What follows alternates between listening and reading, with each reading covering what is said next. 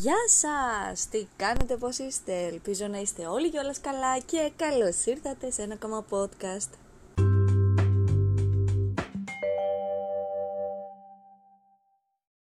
Αχ, πόσο καιρό έχουμε να τα πούμε, πόσο καιρό έχω να ανοίξω αυτό το podcast, πόσο καιρό έχω να σας μιλήσω, να, να πούμε τα πάντα. Ε, να πούμε τα, τα νέα μας, να πούμε τις απόψεις μας, να προτείνω κάτι, να πω κάποια ιστορία, να ανοίξω γενικά και να αρχίσω να μιλάω μόνη μου, όπως πάντα, χωρίς κανέναν δίπλα μου.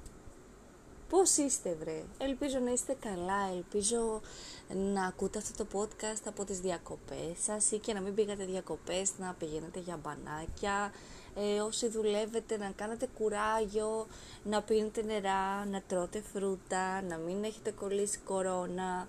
Εγώ πήγα διακοπούλες, πήγα τον Ιούλιο, πήγα διακοπές στη Λευκάδα, ήταν υπέροχη. Άμα θέλετε θα σας πω τα μέρη, πώς ήταν, τις εμπειρίες, ε, από μέση κλπ. Σε κάποιο άλλο podcast, αν ενδιαφέρεστε στείλτε μου στο Instagram, στο Ninjas in Pyjamas, το in είναι με το νούμερο 1 ή στο Facebook Λίλα Γάμα ή στη σελίδα Ο Κόσμος της Λίλας στο Facebook. Ε, νομίζω υπάρχει και ακόμα και το Instagram ο κόσμος της Λίλας. Μπορείτε, μπορείτε να στείλετε και εκεί. Μπορείτε να αφήσετε κάποιο σχόλιο. Ε, αν θυμάστε μεταδίδουμε σε Apple Podcast, Radio Public, Pocket Cast, Spotify κλπ. κλπ. Όπου μπορείτε να αφήσετε σχόλιο, καλό είναι. Ό,τι θέλετε να δείτε από podcast, από θέματα που θέλετε να συζητήσουμε για ταινίες, για διακοπές, κάτι διαδραστικό, θέλετε να, να φέρω κάποιο άτομο, οτιδήποτε μπορείτε να, να μου το ζητήσετε στα σχόλια. Στο σημερινό podcast. Στο σημερινό podcast έχουμε τρομακτικές ιστορίες. Ξέρω ότι πάει καιρός, αλλά ήρθε, ήρθε αυτή η στιγμή. Περιμένω πώς και πώς να έρθει το φθινόπωρο για να πίνω ζεστή σοκολατίτσα.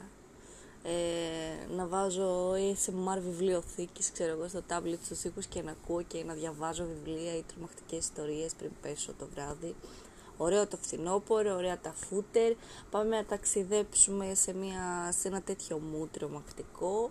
Ακόμα καλύτερα αν ακούτε αυτό το podcast βράδυ, ανάψτε ένα κεράκι, σβήστε όλα τα φώτα, ε, πάρτε και μια πάνα σε περίπτωση που χιαστείτε πάνω σας και πάμε.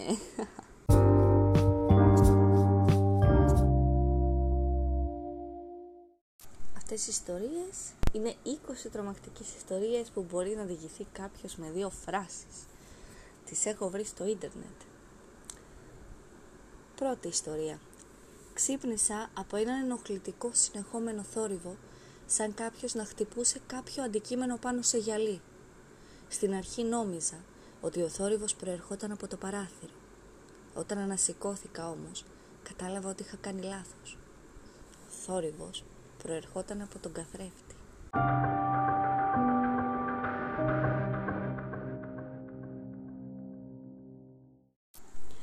Τελευταίο πράγμα που είδα ήταν η ώρα στο ξυπνητήρι, 12 και 7, λίγο πριν νιώσω τα μακριά νύχια του πλάσματος να χώνονται στο στήθος μου, ενώ το άλλο του χέρι μου έκλεινε το στόμα για να μην ακουστούν οι κραυγές μου. Ξύπνησα ανακουφισμένος. Ευτυχώς ήταν ένας ακόμα εφιάλτης. Το βλέμμα μου πήγε στο ρολόι. Έγραφε 12 και 7.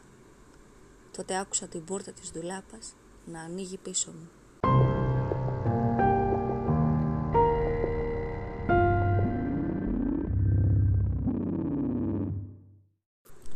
Μεγαλώνοντας με γάτες και σκυλιά.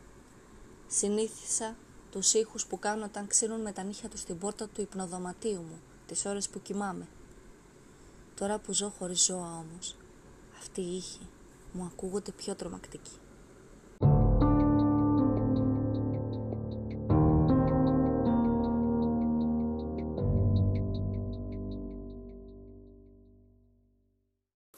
Όλο αυτό το καιρό που ζω μόνιμο σε αυτό το σπίτι, Ορκίζομαι ότι έχω κλείσει περισσότερες πόρτες από όσες έχω ανοίξει.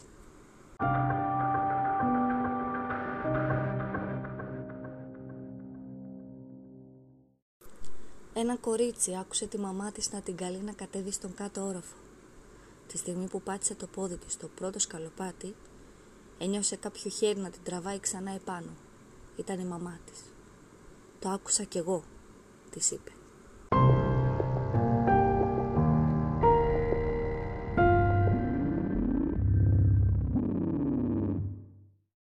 Με ρώτησε γιατί ανάσαινα τόσο βαριά.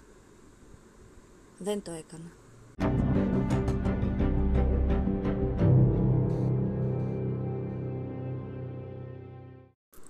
Η γυναίκα μου με ξύπνησε χτες το βράδυ για να μου πει ότι κάποιος είχε μπει στο σπίτι μας. Η γυναίκα μου δολοφονήθηκε από κάποιον που είχε εισβάλει στο σπίτι μας πριν από δύο χρόνια.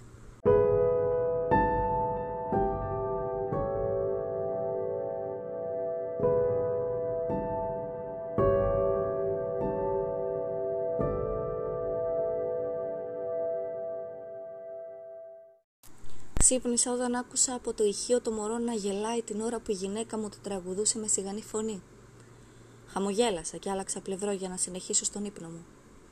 Όπως άπλωνα το χέρι μου όμως, έπιασα το χέρι της γυναίκας μου.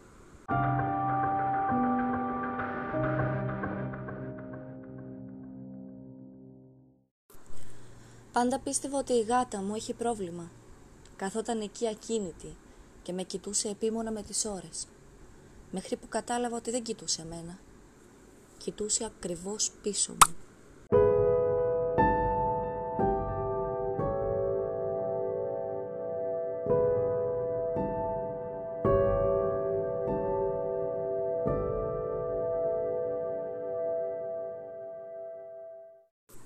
Δεν υπάρχει τίποτα πιο όμορφο από το γέλιο ενός μωρού. Εκτός φυσικά και αν δεν υπάρχει μωρό στο σπίτι.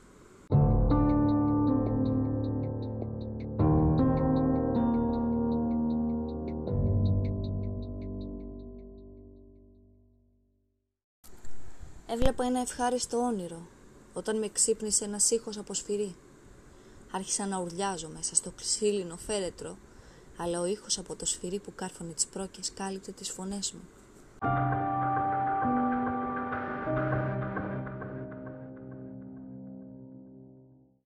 Δεν μπορώ να κοιμηθώ.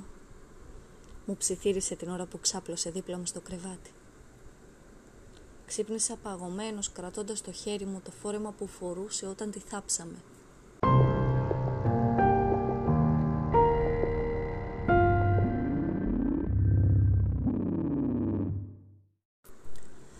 Πήγα να δω αν κοιμάται η κόρη μου. Δεν κοιμόταν. Με κοίταξε και μου ψιθύρισε χαμηλόφωνα. «Μπαμπά, υπάρχει ένας μπαμπούλας κατά το κρεβάτι μου». Για να την καθησυχάσω, της είπα ότι θα κοιτάξω και αν υπάρχει θα τον διώξω. Έσκυψα Κοίταξα κάτω από το κρεβάτι και είδα την κόρη μου να μου λέει τρομαχμένη. Μπαμπά, υπάρχει κάποιος ξαπλωμένος πάνω στο κρεβάτι μου.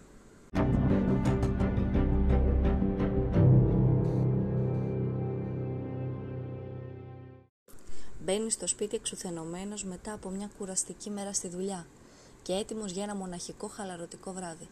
Ανοίγει την πόρτα, απλώνει το χέρι στον διακόπτη για να ανοίξει το φως, αλλά ένα άλλο χέρι είναι ήδη εκεί.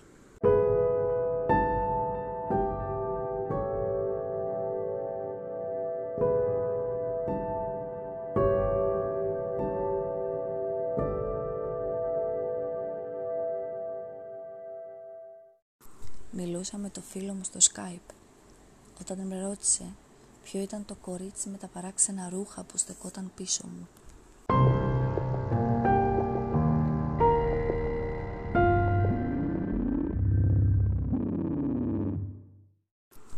Πήγε στον πάνω όροφο για να δει αν κοιμάται το παιδί της. Το παράθυρο ήταν ανοιχτό και το κρεβάτι του ήταν άδειο.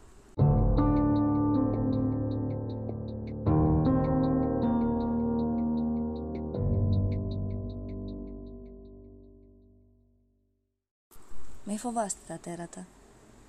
Απλά ψάξτε τα γύρω σας. Κοιτάξτε μήπως είναι αριστερά σας, δεξιά σας, κάτω από το κρεβάτι σας, πίσω από το κομμωδίνο σας, στην τουλάπα σας. Ποτέ όμως μην σηκώσετε το κεφάλι για να τα ψάξετε ψηλά, πάνω από το κεφάλι σας. Δεν τους αρέσει να τα βλέπουν.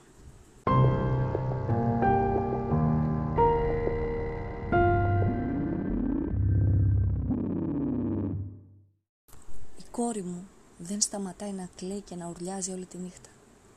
Έχω επισκεφτεί τον τάφο της για να τη ζητήσω να σταματήσει, αλλά ούτε αυτό είχε αποτέλεσμα.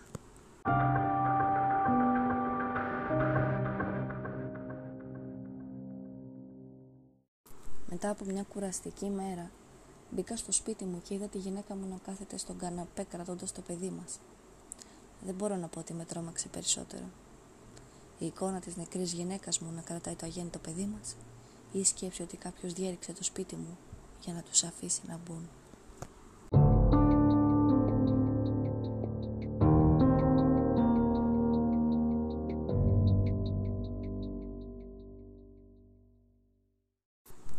Υπήρχε μια φωτογραφία μου στο τηλέφωνο μου την ώρα που κοιμάμαι. Το πρόβλημα όμως είναι ότι ζω μόνη μου.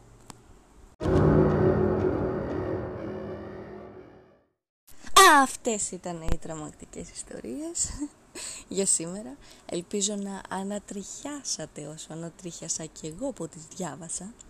Να περνάτε καλά, να είστε καλά και μέχρι την επόμενη φορά μην κοιτάξετε κάτω από το κρεβάτι.